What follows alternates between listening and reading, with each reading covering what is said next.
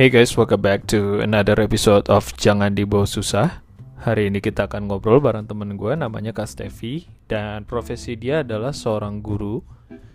Dan topik kita hari ini adalah kita akan ngobrolin tentang new normal at school. So, I hope you enjoy it and let's get started. Hello Kak, how are you? Ah well, I'm great as always. eh sekarang tuh lagi lagi liburan ya sekolah? Lagi libur, lagi libur. Um, sampai Juli ya kan, Juli kan buka kan? Oh Juli buka, jadi jadi buka ya? Bukan buka sekolah, mulai pelajaran aja. Sekolahnya mungkin masih tentatif ya, bisa tutup, bisa buka. Oh, Jadi I see. nanti kita mulainya itu paling online ya, anak-anak.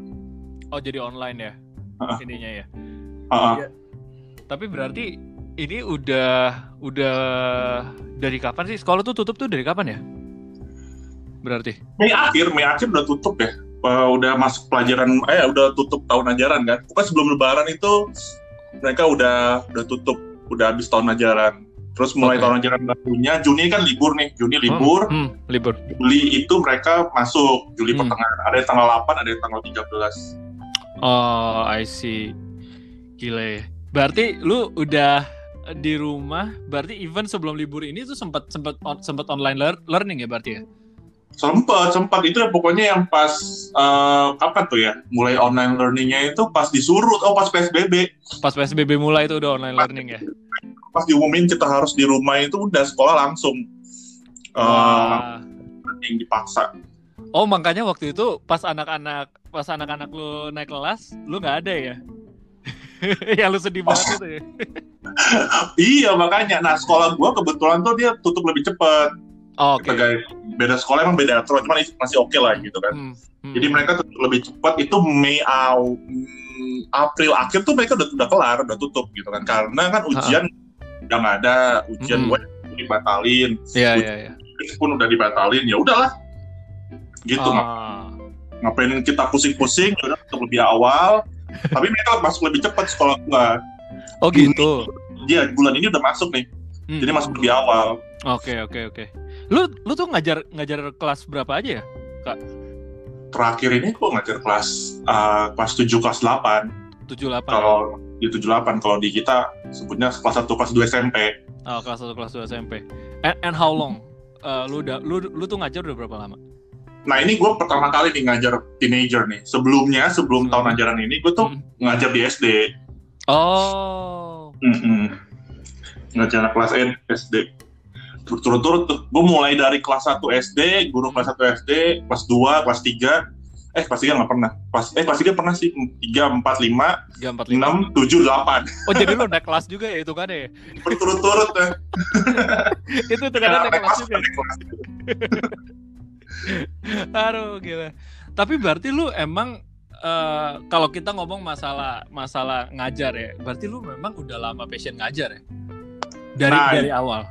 dari awal dari awal sih enggak sih sebenarnya gue dapat passion Ah. ngajar itu pas udah tengah-tengah gitu kan awal ya Hmm. masih lu gimana sih masih masih baru lulus kan masih masih labil kan nggak kayak Iya. zaman anak sekarang gitu udah Iya, udah ada iya. tes bakat tes minat gitu dulu zaman gua nggak ada men Gak ada, iya. nggak ada Dulu mentok-mentok Nggak tes ada. IQ ya. iya tes IQ mentok-mentok kan terus harus nyari gitu nyari sendiri gitu gue Iya, apa ya bagusnya gitu jadi Iya benar. ya itu itu makan waktu gua sih panjang tuh karena jurusan gua tau nggak food tech jurusan gua tuh Hah, lu food tech dulunya? Tech gue tech Oh, gila, dari, dari tech bisa jadi guru ya. nggak nyambung kan? Nah gue tuh di spot di tech nah pas lulus itu uh, lulus gue setahun tuh nyari kerja kan? Nah setahun Iya, itu iya. pokoknya nyari kerja ya kalau tech pasti di mana sih? Indofood Mayora Ya, gitu gitulah ya ya, ya, ya, Unilever ya. ya gitu gitulah gitu. Hmm. nah itu tuh lama biasanya. Nah sembari itu gua itu sembari uh, kayak ini loh kayak ini loh apa kerja sosial gitu jadi ban, apa ngajar anak-anak di Volunteer, daerah volunteer lah ya. daerah, ya ya volunteer di daerah Hmm. perkumuan gitu deket rumah Oh. Nah, iya, biasa iya. kalau kalau kayak gitu apa sih? Pasti itu dong, ngajar gitu Mm-mm. lah. Iya, iya, iya. Ngajar gitu kan. Ya udah, dari situlah ada yang nawarinnya gimana kalau jadi guru. Nah, itu baru tuh. Gile. Gue gue nggak tahu gue nggak tahu lu dulunya food tech soalnya kak. Sumpah. Gue Iya, kira, gua nggak- kira nggak. lu memang take take take apa maksudnya kayak pendidikan guru gitu. Gue kira memang lu ngambil itu dari awalnya gitu loh. Nggak nyambung banget ya. Soalnya memang one it- ini ini alasan kenapa gue ngajak lu masuk ke podcast gue gitu. Soalnya karena lu tuh adalah salah satu orang yang yang aktif ngomong masalah pendidikan di Indonesia juga di di Hmm. feeds gue ya di feeds gue gitu loh.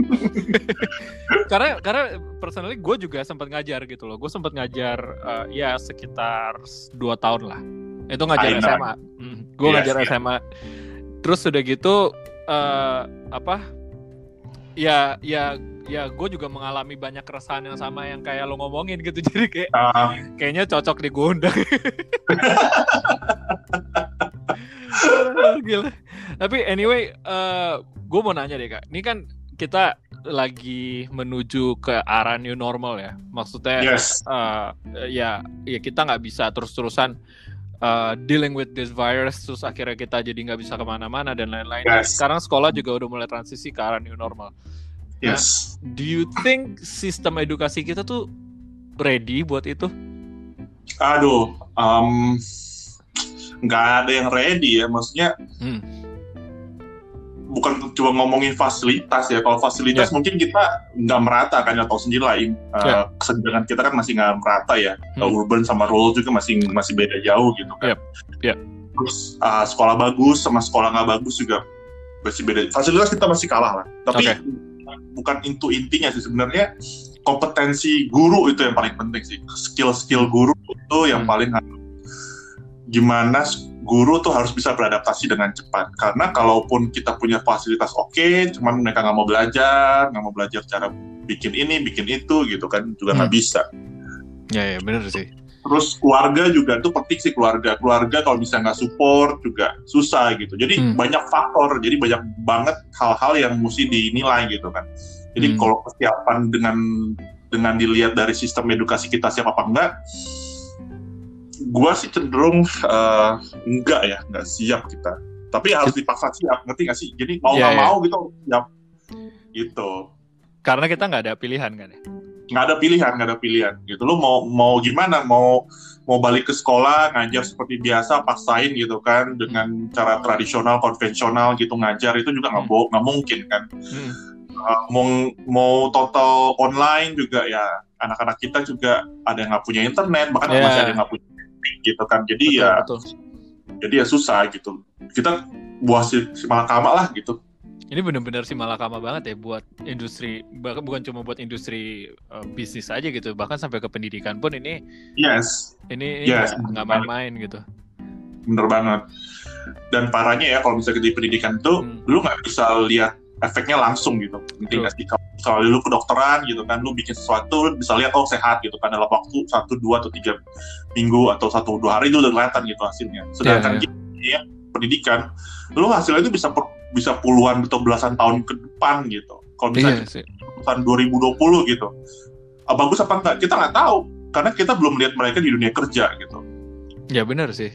Benar jadi sih. susah gitu. Jadi gimana cara ini efektif nggak, bagus nggak gini kan? Terus kalau misalnya online learning, apakah beda dengan konvensional? Kita nggak tahu gitu gimana. Masih tunggu tunggu puluhan tahun ke depan baru kelihatan. Iya iya iya. Karena kan tadinya silabus itu offline yang memang Ah. bisa diajarkan di di papan tulis, jadi sekarang dija- diajarinnya via online gitu kan. Betul, Iya. betul, betul. Susah gitu. Benar benar benar. Tapi kalau dari dari segi apa ya, dari segi online learning sendiri itu pun eh kalau kalau gue ngelihatnya juga memang itu sih salah satu faktor paling sulitnya adalah kita nggak bisa memastikan bahwa semua orang tuh punya punya device ya gitu loh. Online learning kan butuh iya. device kan. Betul. Iya, dan Nah, butuh butuh betul. koneksi juga. Yes, benar. Apalagi kalau misalnya selain internet, fasilitas eh, IT gitu kan, komputer, laptop atau handphone, ki- mereka juga belum tentu Hmm. kayak misalnya gini, kita sekolah, misalnya ada aktivitas, Hmm. eh, let's say science gitu, science itu pasti ada alat-alatnya, ada, Oh iya benar sih. iya kan, ada alat-alatan, Iya, eh, iya. lab- ada labnya gitu, Bener sih. dan Iya. sebagainya. Di rumah mereka belum tentu punya, gitu, karena itu nggak umum kan orang-orang punya, Iya sih. kayak mikroskop, kayak bahan-bahan kimia gitu, Ya gimana? nggak mungkin gitu. Iya Ah. sih. Gue gua juga nggak punya sih mikroskop di rumah. Eh pernah campur ini dengan ini asam sulfat ah, gimana beli awal kan ribet apa gitu kan. Lu beli asam sulfat gimana lagi? Belum kalau misal mereka punya terus jalannya gimana kalau kebakaran lagi. Iya belum. Itu, itu itu benar itu itu benar sih. Gue karena gini loh, gue gue gue gue mungkin kepikiran karena gue dulu cuma ngajar satu subjek ya. Kayak gue aja gue dulu ngajar fotografi kan. Gue aja nggak Hmm. bayangin sih gue ngajar fotografi via online tuh gimana caranya gitu loh. Nah, like it's it's not that simple. Ya mungkin gue bisa Ya. kasih brief gue bisa kasih ibaratnya kayak ya udah lo kerjain ini uh, nanti uh, kita review bareng-bareng. Mungkin bisa gitu tapi ah, it's different ya. Maksudnya kayak benar, ketemu ketemu fisik dengan ketemu online Benar. itu is two different things gitu. Benar. Makanya tuh pas awal-awal online learning semua tuh serentak tuh guru-guru banyak yang Hmm. stres loh. Banyak oh banget iya Iya banyak yang overwhelmed, banyak yang bener tuh karena gimana lu misalnya kalau misalnya ngajar gitu kan di kelas kan, lu bisa Hmm. pet anak-anak lu kan. Kalau misal lu periksa, lu periksa paling yang lemah gitu kan. Atau ya Iya. lu dengan cepat gitu kan dengan jawab pertanyaan atau apa gitu, lu dengan cepat bisa bantu anak. Cuman kalau lu sampai online learning, lu harus periksain satu-satu kerjaan anak-anak lu. Misal lu tuh bikin tugas gitu kan, bikin tugas ngerjain tugas satu soal. Satu soal aja. Berarti lu kalau ngajar 100 anak lu harus ngecek 100 soal. Iya makanya. Iya kan lu aduh itu pertama kali tuh awal-awal tuh gue termasuk yang stres gimana ini buset deh anak-anak mending ini ya mending semuanya tuh respon anak-anak gua gitu kan. Iya. Ada yang respon ada yang Nah, iya. terakhir baru nanya sir kita ngapain ya? Lah lu ke mana?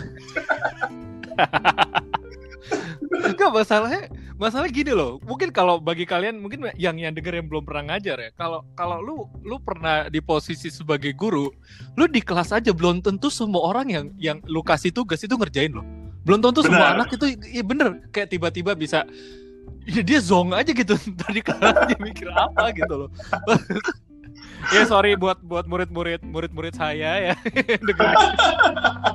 nggak apa lah. Iya, kalau lu kan ngajar anak SMA udah lebih ngerti Iya. lah Iya iya, Ta- tapi tapi memang memang itu loh maksudnya kadang-kadang ya itu itu kesulitan guru gitu loh. Makanya waktu pas pas gue jadi guru, gue berasa gila ya.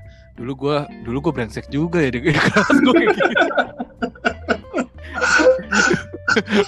gue di kelas gue di kelas begini banget ya kayak dulu jadi gue dibales sih sekarang gitu menguji kesabaran sekali ini gitu baru ngerasain kan oh begini ternyata jadi guru ya Iya. ya ampun Iya makanya lu kalau bandel-bandel nih ya sekarang sambil lu jadi guru mampus ya lu. Baru ngerasain lo deritanya. Tapi ya I think I think that's the biggest issue ya. One of the Yes. biggest issue itu kan. Kayak ya ya lu bener-bener kita tuh nggak bisa nggak bisa apa ya kita ya bukannya kita mau take control ya cuman ya memang as a teacher kayaknya memang kita harus ada part di mana kita harus mengontrol kelas itu gitu supaya kita tahu progres anak ini gimana gitu. Hmm, yes. Jadi Itu- kayak misalnya Hmm. yang kasih sih guru-guru SD ya. Misalnya lu kalau guru-guru Hmm. SD gitu itu lebih sulit lagi karena lu Ya. harus harus kerjasama sama guru ah, orang tua gitu. Ya, kalau misalnya betul. kita guru SMP gitu kan anak udah lebih ikut mandiri gitu. benar mereka benar mereka bisa kerja sendiri, mereka bisa tanya langsung gurunya gitu kan. Nah kalau Hmm. guru kalau anak SD gitu, wah itu ribet banget, kasihan. Iya, Kasihan tuh guru-guru. SD tuh. ya guru-guru SD sih itu itu bener deh kayak eh, kalau dibilang guru pahlawan tanpa tanda jasa itu bener Nah, itu itu Ah, iya. lo akan merasakan lah kalau udah sampai di sana gitu tapi Iya. anyway anyway do you do you miss your kids ya of course lah. Maksudnya ngerasain feel langsung dalam kelas gitu Iya. kan. Nah, lu beda lah. Kalau misalnya kita kan eh, kalau pas online learning paling ketemu ada sih ya, pasti ada lah kan regular gitu kan kayak zoom meeting. ya ya ya ya Cuma itu pun anak-anak kita nggak tahu mereka perhatiin apa enggak. Iya, gue suruh nyalain video Iya sih kan tetap mereka bisa gue lihat mereka perhatiin Iya. apa enggak gitu. ya ya Cuma beda gitu. beda sih apa ya pasti feel-nya beda banget Eh, Iya. dan dan gimana ya terus kalau misalnya istirahat ketemu mereka ngobrol sama mereka itu itu yang gue kangen iya sih. sih bener jadi kalau aduh jadi ya semoga cepet kelar sih gue bilang sih nyong Iya, benar-benar setuju setuju. Soalnya gue juga ngerasa memang iya se- waktu break itulah di mana kita tuh bisa eh, mengenal anak itu lebih lagi gitu loh. Hmm, Kayak benar-benar. kayak sometimes gini kayak kalau kalau gue pribadi ya ini gue jadi curhat dikit nih. kalau kalau gue pribadi tuh kayak eh, anak-anak yang mungkin punya trouble atau apa biasanya tuh kalau waktu pas lagi break atau recess atau lagi istirahat tuh uh, kalau kita ajak ngobrol kita jadi tahu gitu kayak apa sih masalah dia gitu sebenarnya Hmm. kayak karena kan sometimes uh, apa ya kalau kita ngajar ya mungkin dia ngeliat kita sebagai guru gitu tapi kalau di saat Hmm. break itu itu perspektif yang berbeda tuh kalau kita ajak ngobrol mungkin dia bisa Benar. lihat kita sebagai teman gitu Betul, betul, dan di betul. saat itulah ada keterbukaan itu kan kayak banyakan kan orang-orang kayak mikir nih anak bandel banget nih kenapa gini gini gini ya mungkin you don't take Hmm. time to talk to them gitu kan Yes. kadang-kadang Bener banget, bener banget karena lu kalau bisa ngajar, apalagi SMA ya, Iya. lu udah udah nggak bisa kayak ngajar SD gitu. True. Kalau ngajar SD kan, like, like apa yang lu ngomong tuh udah kayak firman Tuhan gitu loh. iya betul Aja gitu kan.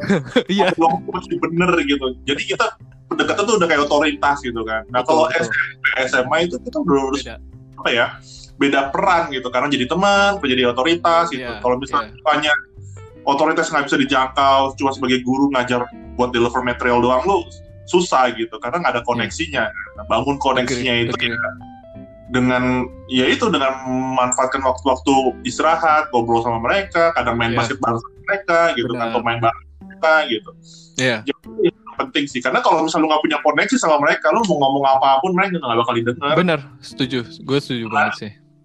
itu makanya itu yang hilang sebenarnya selama new normal itu yang hilang gitu. Karena iya. gue nggak tahu nih apa yang dialami anak gue nih gue nggak ngerti nih. Gue cuma bisa lihat dari mereka di di email doang kan mereka email gue kalau nggak jadi kayak saya tuh cuma sekedar eh, sekedar masalah akademis doang iya yang yang kelihatan banget hilangnya pas masa-masa online learning kema- kemarin Hmm, ya bener sih, bener sih, bener sih. Dan dan emang sekolah itu tuh mungkin kalau gue ngelihat ngelihat ke sini ya, maksudnya sekolah itu tuh bukan cuman sekedar lu datang untuk belajar sih. Kayak nah makin ke sini ya. Kalau gue ngelihat ya dari dari Yes. semenjak terakhir gue ngajar tuh, eh gue mulai sadar bahwa eh, sekolah tuh bukan seperti eh, ya istilahnya kayak tempat les atau tempat nga- tempat lu belajar aja gitu. Karena hmm, ini gue baru eh, dapat berita juga nih. Ini gue baru eh, ini ini dari gue mengutip dari Tirto ya. Hmm, Ini eh, sebentar. Nah, setidaknya ada 407 anak telah menjadi korban kekerasan selama pandemi COVID-19 merebak di Indonesia. hmm. Nah, hal ini nih, ini yang ngomong nih langsung dari Menteri Pemberdayaan Perempuan dan Perlindungan Anak. Ini Hmm. kan berarti di saat sekolah diliburin, anak-anak ini kan di rumah yang harusnya menjadi safe place buat mereka kan. yes And uh, menurut fakta ini tang ini bulan 4 loh. Bulan 4 aja udah ada 407 anak. Bulan 4 itu berarti early stage of PSBB berarti kan. Kayak itu yang ketahuan Iya, itu yang Itu yang ketahuan. ketahuan Itu yang ketahuan dan itu yang melapor gitu. And do you think ini ada hubungannya dengan uh, psikologi anak nggak sih? Di saat di saat PSBB ini apakah anak-anak tuh semakin tertekan gitu? pasti karena gini kita nggak bisa lihat bahwa kita nggak bisa pungkirnya bahwa ada anak-anak yang menganggap sekolah itu kayak pelarian mereka dari rumah ngerti Hmm. nggak sih Ya. di rumah mereka ter terpressure dengan dengan berat gitu karena mungkin ada masalah keluarga ada Hmm. ada parents yang abusive ada parents yang yang cuek dan lain sebagainya dan sekolah itu pelarian mereka gitu Iya, iya. jadi tempat tem- jadi teman-teman mereka adalah support sistemnya mereka ada anak-anak kayak gitu dan Hmm. ada anak yang yang nggak sabar untuk sekolah gitu karena mereka merasa bahwa di rumah mereka tertekan Hmm, hmm, hmm. dan dan dan itu akan makanya gue kalau dengar berita gitu gue tuh suka sedih gitu maksudnya gini Hmm. lu gimana sih sebagai anak yang harusnya keluarga adalah tempat lu untuk berlindung malah ada tempat yang ngancurin lu Hmm. ya nggak sih lu lu kalau berpikir kayak gitu dan dan kalau misalnya makanya ketika ketika gue dengar berita kayak gini ya kekerasan rumah tangga meningkat perceraian meningkat gitu kan. Iya. Eh, dan lain sebagainya itu karena karena banyak banyak orang banyak banyak keluarga-keluarga itu nggak siap gitu. Banyak keluarga-keluarga tuh yang yang yang nggak ngerti cara parenting atau pola asuh yang baik. Banyak keluarga-keluarga tuh menganggap bahwa dengan kekerasan akan menyelesaikan masalah. Banyak keluarga-keluarga tuh yang menganggap bahwa eh, kalau anak ditakutin anak dipukul akan akan nurut enggak gitu enggak gitu gitu. Ya, ya, agree. Maka ketika ketika mereka diserahkan keluarga eh, diserahkan untuk ngurus anak 24 jam, mereka nggak siap. Karena Hmm. selama ini hanya sekolah ini, guru yang nanganin, guru yang nanganin, sekolah yang nanganin. Dan ketika mereka harus nanganin, mereka nggak siap dan nggak tahu caranya. Akhirnya korbannya siapa? Anak. Hmm. Anak yang jadi korban. Secara bukan secara fisik doang, secara mental juga. Ya fisik Iya, ketahuan. Gitu kan. Lu bisa ngelapor ada, luka-luka segala macam bisa ngelapor. Iya. Gue percaya sih itu lebih daripada 400. Gue Iya. percaya secara fisik. Itu itu belum itu belum ngomongin mental Iya betul apa betul. ya, mental abuse gitu itu kan lebih parah lagi makanya duh makanya makanya gue bilang tadi kan di awal kan kesiapan pendidikan new normal ke depan itu bukan cuma ngomongin sekolah keluarga siap Hmm. siap nggak keluarga Iya. siap nggak gitu karena That's, udah- that's a good point. Itu dituntut lu harus gimana bisa menyiap apa ya jadi jadi guru buat anak juga jadi role model buat anak jadi kalau misalnya didiknya cuma gara-gara cuma dipukul segala macam lu duh kasihan gitu gue Iya benar-benar. kasihan banget Karena memang pendidikan itu bukan cuman masalah materi ya, bukan masalah Benar. maksudnya bukan masalah hal-hal teori gitu istilahnya. benar benar pendidikan kenapa kenapa makanya kenapa gue gue seneng banget ngomong sama guru seperti lo karena eh pendidikan itu ya yang gue percaya juga pendidikan itu tuh bukan bukan bukan masalah teori doang gitu dan salah satu guru yang menginspirasi gue dulu di saat gue sekolah itu adalah guru yang care sama gue gitu guru Yes. yang mau take time dia untuk ngomong sama Yes. gue ngobrol sama gue kasih tahu gue tentang hidup gitu misalkan Yes.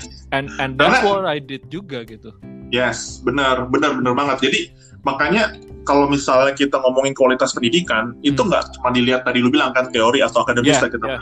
Hmm. nggak bisa dilihat dari akademis doang. Lu harus betul. ngerti bahwa anak itu juga punya kebutuhan emosional. Hmm. Jadi kalau misalnya anak uh, tidak tidak memiliki ikatan emosional dengan sekolah, mereka juga akan akademis juga akan berpengaruh. Makanya semua itu berhubungan gitu. Jadi Yeah, kalau yeah. misalnya uh, kita lihat Indonesia gitu kan, Indonesia kan uh, pemerintah kan terikat dengan dengan dengan undang-undang bahwa setiap anak itu berhak untuk mendapatkan pendidikan betul gitu kan.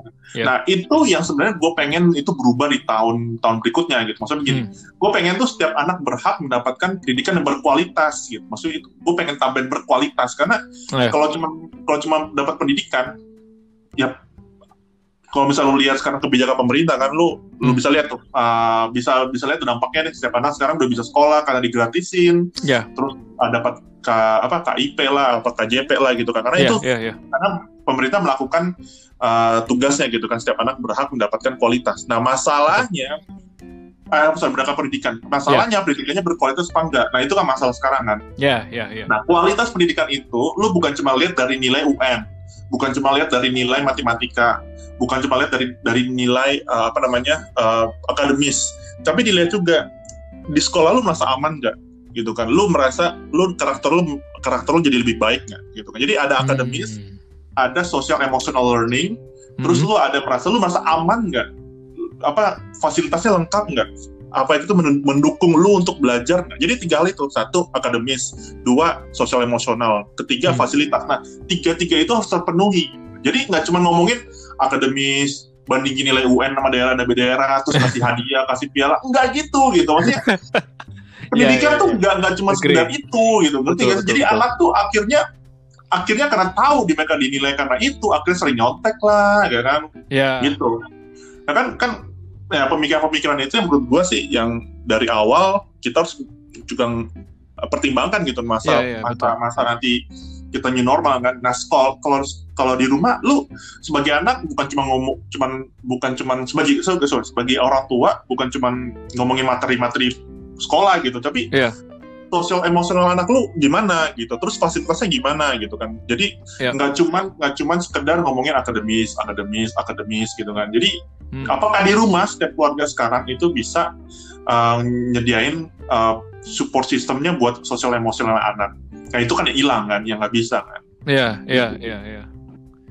Dan, gitu. dan ini juga ini juga menjadi sebuah masalah gitu loh sebenarnya. Kayak hal-hal eh, mungkin mungkin kita mikirnya gini ya kayak orang-orang yang mungkin eh, kayak gua mungkin yang di luar eh, eh, nggak berkecimpung di dalam dunia pendidikan lagi gitu mungkin kita mikirnya kayak ah ya udahlah mereka uh, yang penting kan dapat subjek gitu kan yang, Hmm. yang penting kan dapat ya masih ada guru yang bisa ngajar gitu cuman Hmm. ya yang kayak tadi kita ngomongin gitu maksudnya pendidikan itu nggak cuman masalah akademis gitu kan Benar, benar, dan ini peranan orang tua juga sangat berpengaruh sih kayaknya ya benar, benar banget, sangat perkembangan berpengaruh. anak ini iya Sangat berpengaruh. sangat sangat berpengaruh eh, dengan apakah eh, new normal ini akan berhasil atau enggak gitu kan Yes, karena in the end of the day kita juga nggak tahu loh new normal ini akan sampai kapan yes. Makanya kalau misalnya mau sukses ya pemerintah tuh harus juga support orang tua gitu. Pemerintah tuh harus benar-benar uh, bikin kursus parenting gitu kan. Yang jadi benar-benar cara cara kasih tips and trick buat anak buat orang tua orang tua. Jadi bukan cuma didik anaknya, sekarang pemerintah harus menyediakan pendidikan juga buat orang tua. Hmm. Gimana bisa didik anak dengan benar gitu karena kuncinya itu sebenarnya di Wow. orang kuncinya sekarang di orang tua. Kalau orang tua Yeah. perhatiin gitu kan ya percuma. This is this is far more complicated than why I Iya, thought it makanya, would be. Makanya gitu udah complicated terus nggak bisa dilihat hasil dengan instan lagi kan. benar benar. pendidikan tuh kalau misalnya nggak punya blueprint, aduh mau kebijakan apa pun percuma lah gitu. Menurut gue Benar sih. Benar sih. Karena karena dari kata-kata lo tadi yang apa pemerintah harus mendidik orang tua. Gila, gue Hmm. nggak bayangin ya kalau gue ngedidik anak SMP SMA aja udah susah gimana gue ngedidik yang jauh lebih tua lagi. Iya gak sih? Bisa jadi pemerintahnya dimarahin gitu. Eh, Anak-anak gua. Anak-anak gua suka-suka gua. iya kan? Aduh. Tapi lu pernah nggak sih? eh, maksudnya kita kita balik lagi ya ngomong ke masalah eh, school school maybe school maybe itu jadi jadi jadi safe place-nya mereka gitu. Lu pernah nggak sih ngalamin anak yang bener-bener cerita ke lu gitu bahwa kayak gue tuh nggak suka di rumah gitu. Gue lebih suka di sini, gue lebih suka ngobrol sama guru-guru, gue lebih suka ngobrol sama teman-teman gue dan gue mendingan gue spend di sekolah lama gitu daripada gue pulang. Pernah nggak? Hmm, ada ada ada. Cuman gini, gue nggak bisa jadi nggak bisa jadi apa ya nggak bisa jadi tolak ukur karena kebanyakan gue Iya, ngajar itu di sekolah swasta kan sekolah swasta yang di mana Ya. itu uh, kebanyakan menengah ke atas gitu kan Hmm. kalau kalau parenting eh kalau guru-guru eh kalau orang tua di yang menengah ke atas itu biasanya mereka udah lebih udah lebih ngerti kan paling mentok eh, orang tua sibuk gitu orang tua Hmm. Nah, kalau misalnya uh, kalau misalnya gua dat lihat anak gua datang ke kelas atau datang ke sekolah gitu kan dengan dengan kulit biru-biru gitu kan. Itu bisa gue laporin polisi sebenarnya. Ya gitu gitu Oh, kan. tapi lu pernah ngeliat kamu kayak gitu kasus kayak gitu? Nah, enggak, enggak, enggak, enggak Nah, pernah. oke, gue kirain gue kaget. Enggak, enggak pernah. Tapi kalau misalnya seharusnya gitu, guru kalau misal lihat anak anak kita datang sekolah dengan biru-biru terus tanya kenapa gitu kan. Orang tua mukul itu udah bisa uh, udah bisa lapor ke sekolah gitu karena ada ada Iya. undangnya kan. Jadi Hmm. tapi ke- kebanyakan kan emosional kan. Anak-anak dapat kebutuhan emosional di rumah, entah Iya. karena orang tuanya sibuk atau orang tuanya eh, apa ya lebih nggak bisa nggak bisa nggak bisa ngasuh dengan baik gitu kan. Hmm. Atau lebih kayak lebih ada yang orang tua yang overprotective juga ada gitu. Ah, ya ya ya ya. Ke sini nggak boleh gitu, gitu kan salah sedikit anaknya dimarahin dan lain sebagainya. Hmm. Jadi membuat anak tuh stres di rumah. Nah itu ada banyak gitu kan, banyak. Iya, iya. Jadi gue harus sebagai penengah gitu. Gue sering ngadepin kayak gitu gue sebagai penengah karena orang tua bukannya mereka bukannya mereka sengaja ya. Kebanyakan mereka nggak ngerti, gue. Hmm. Nggak ngerti gitu kan. Jadi harus kasih pengertian. Jadi gue sebagai orang tengah kan, sebagai orang tengah, uh, an- gue panggil gitu kan uh, anaknya, mamanya gitu kan, atau uh, papanya gitu. Dijelasin gitu kan apa kebutuhan anak, kenapa ini penting, kenapa nggak cuma mikirin kenapa kalau misalnya anak dapat nilai segini terus jangan dimarahin, kenapa nggak Iya, banding iya. dengan orang lain, kenapa Hmm. kalau dipukul jangan dibalas dipukul gitu kita harus jelasin semua kan value-value. Iya, iya, iya. betul Karena betul. orang tua nggak ngerti karena gini kalau orang kalau kita mikir juga ya banyak banyak orang tua orang tua yang yang mereka pakai pola asuh yang mereka dapat dari orang tua mereka sebelumnya Ah, betul, ya kan betul. jadi betul. mereka nggak ngerti akhirnya terapin mereka nggak ngerti caranya ya kita sebagai guru bisa bantu gitu Ya, ya, ya, ya. itu pun kita harus ngerti bahwa guru sama orang tua itu partner sejajar Betul. jadi jadi jangan jangan sampai kita tuh kelihatan berbeda pendapat di depan anak gitu anak akan lihat gimana sih ini gue akan dengerin guru gue lah karena guru gue lebih lebih pintar gitu misalnya akhirnya di rumah Iya. jadi kawan gitu Hmm, jadi berpihak malah jadi berpihak ke sekolah. Bener. Makanya ketika kita harus ngumpulin statement, ngomongin statement gitu kan ke anak itu kita harus ngobrol dulu ke orang tua gitu. Sepakat dulu di awal sama orang tua. Betul. Betul. Gitu. Iya sih bener sih. Uh, ini memang sebenarnya this is this is uh, this is actually good ya kita ngobrol kayak gini ya. Ya gue sih berharap memang audiens gue sih mungkin belum banyak yang punya anak kali ya. Bentar lagi punya anak. Tapi gue sih berharap sih ada orang tua yang denger ya. Uh, Yeah. Karena this is really important loh. Maksudnya kayak uh, ya yang tadi kayak kita bilang gitu. Maksudnya uh, peranan orang tua itu sangat berpengaruh di di uh, new normal at school ini gini loh. Hmm. Jadi jadi memang nggak cuman lo rely on uh, guru doang gitu. Hmm. Dan memang sebenarnya sih memang pada dasarnya, pada hakikatnya uh, sekolah tuh bukan tempat penitipan anak gitu. Iya kan? Bukan. Benar. Iya, ya, harus ya memang orang tua juga dari dari dari Benar. dasarnya memang memang pendidikan itu nggak bisa diserahkan 100% ke orang tua gitu. Eh ke orang sorry, ke 100% ke sekolah gitu. Ke guru. Ya memang orang tua juga juga punya andil di sana gitu loh. Iya, besar malah. Tapi kalau kalau gue mau uh, sum up semua ini kayak kira-kira lu ada message apa nggak sih misalkan lihat saya ada orang tua yang ngedenger uh, podcast ini gitu kayak kira-kira lu bisa kasih mungkin bukan tips and trick ya kasih insight lah ke mereka kira-kira apa yang perlu mereka lakukan gitu Waduh. Banyak ya lu mesti lakukan. tapi Yang in, in, in, in- yang general aja gitu Yang pasti sih ketika ngomongin pendidikan fokusnya itu bukan ke materi, harus fokusnya ke anak gitu kan. Fokusnya ke Hmm. anak. Anak itu sebagai subjek pendidikan, bukan sebagai bukan bukan kurikulum sebagai subjek. Jadi lu bela-belain kurikulum, yang penting kurik yang penting anak ini belajar nyampe enggak enggak. Pokoknya pendidikan tuh harus menyesuaikan dengan kebutuhan anak. Itu udah pasti mutlak. gitu.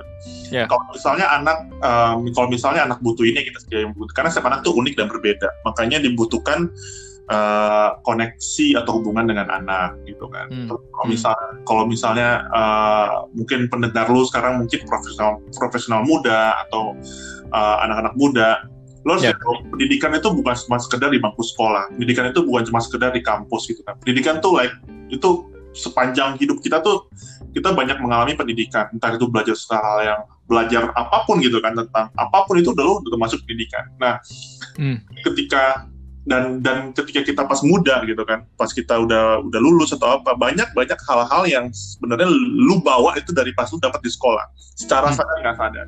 Contoh, contoh membandingkan diri dengan orang lain gitu kan, itu kan akibat dulu ada eh, apa namanya akibat dulu itu ada nilai ranking. Misalnya gue nggak tahu ya ada zaman masih kena nggak itu zaman ranking kalian gitu kan. Gue gue sih kena gue kena sih.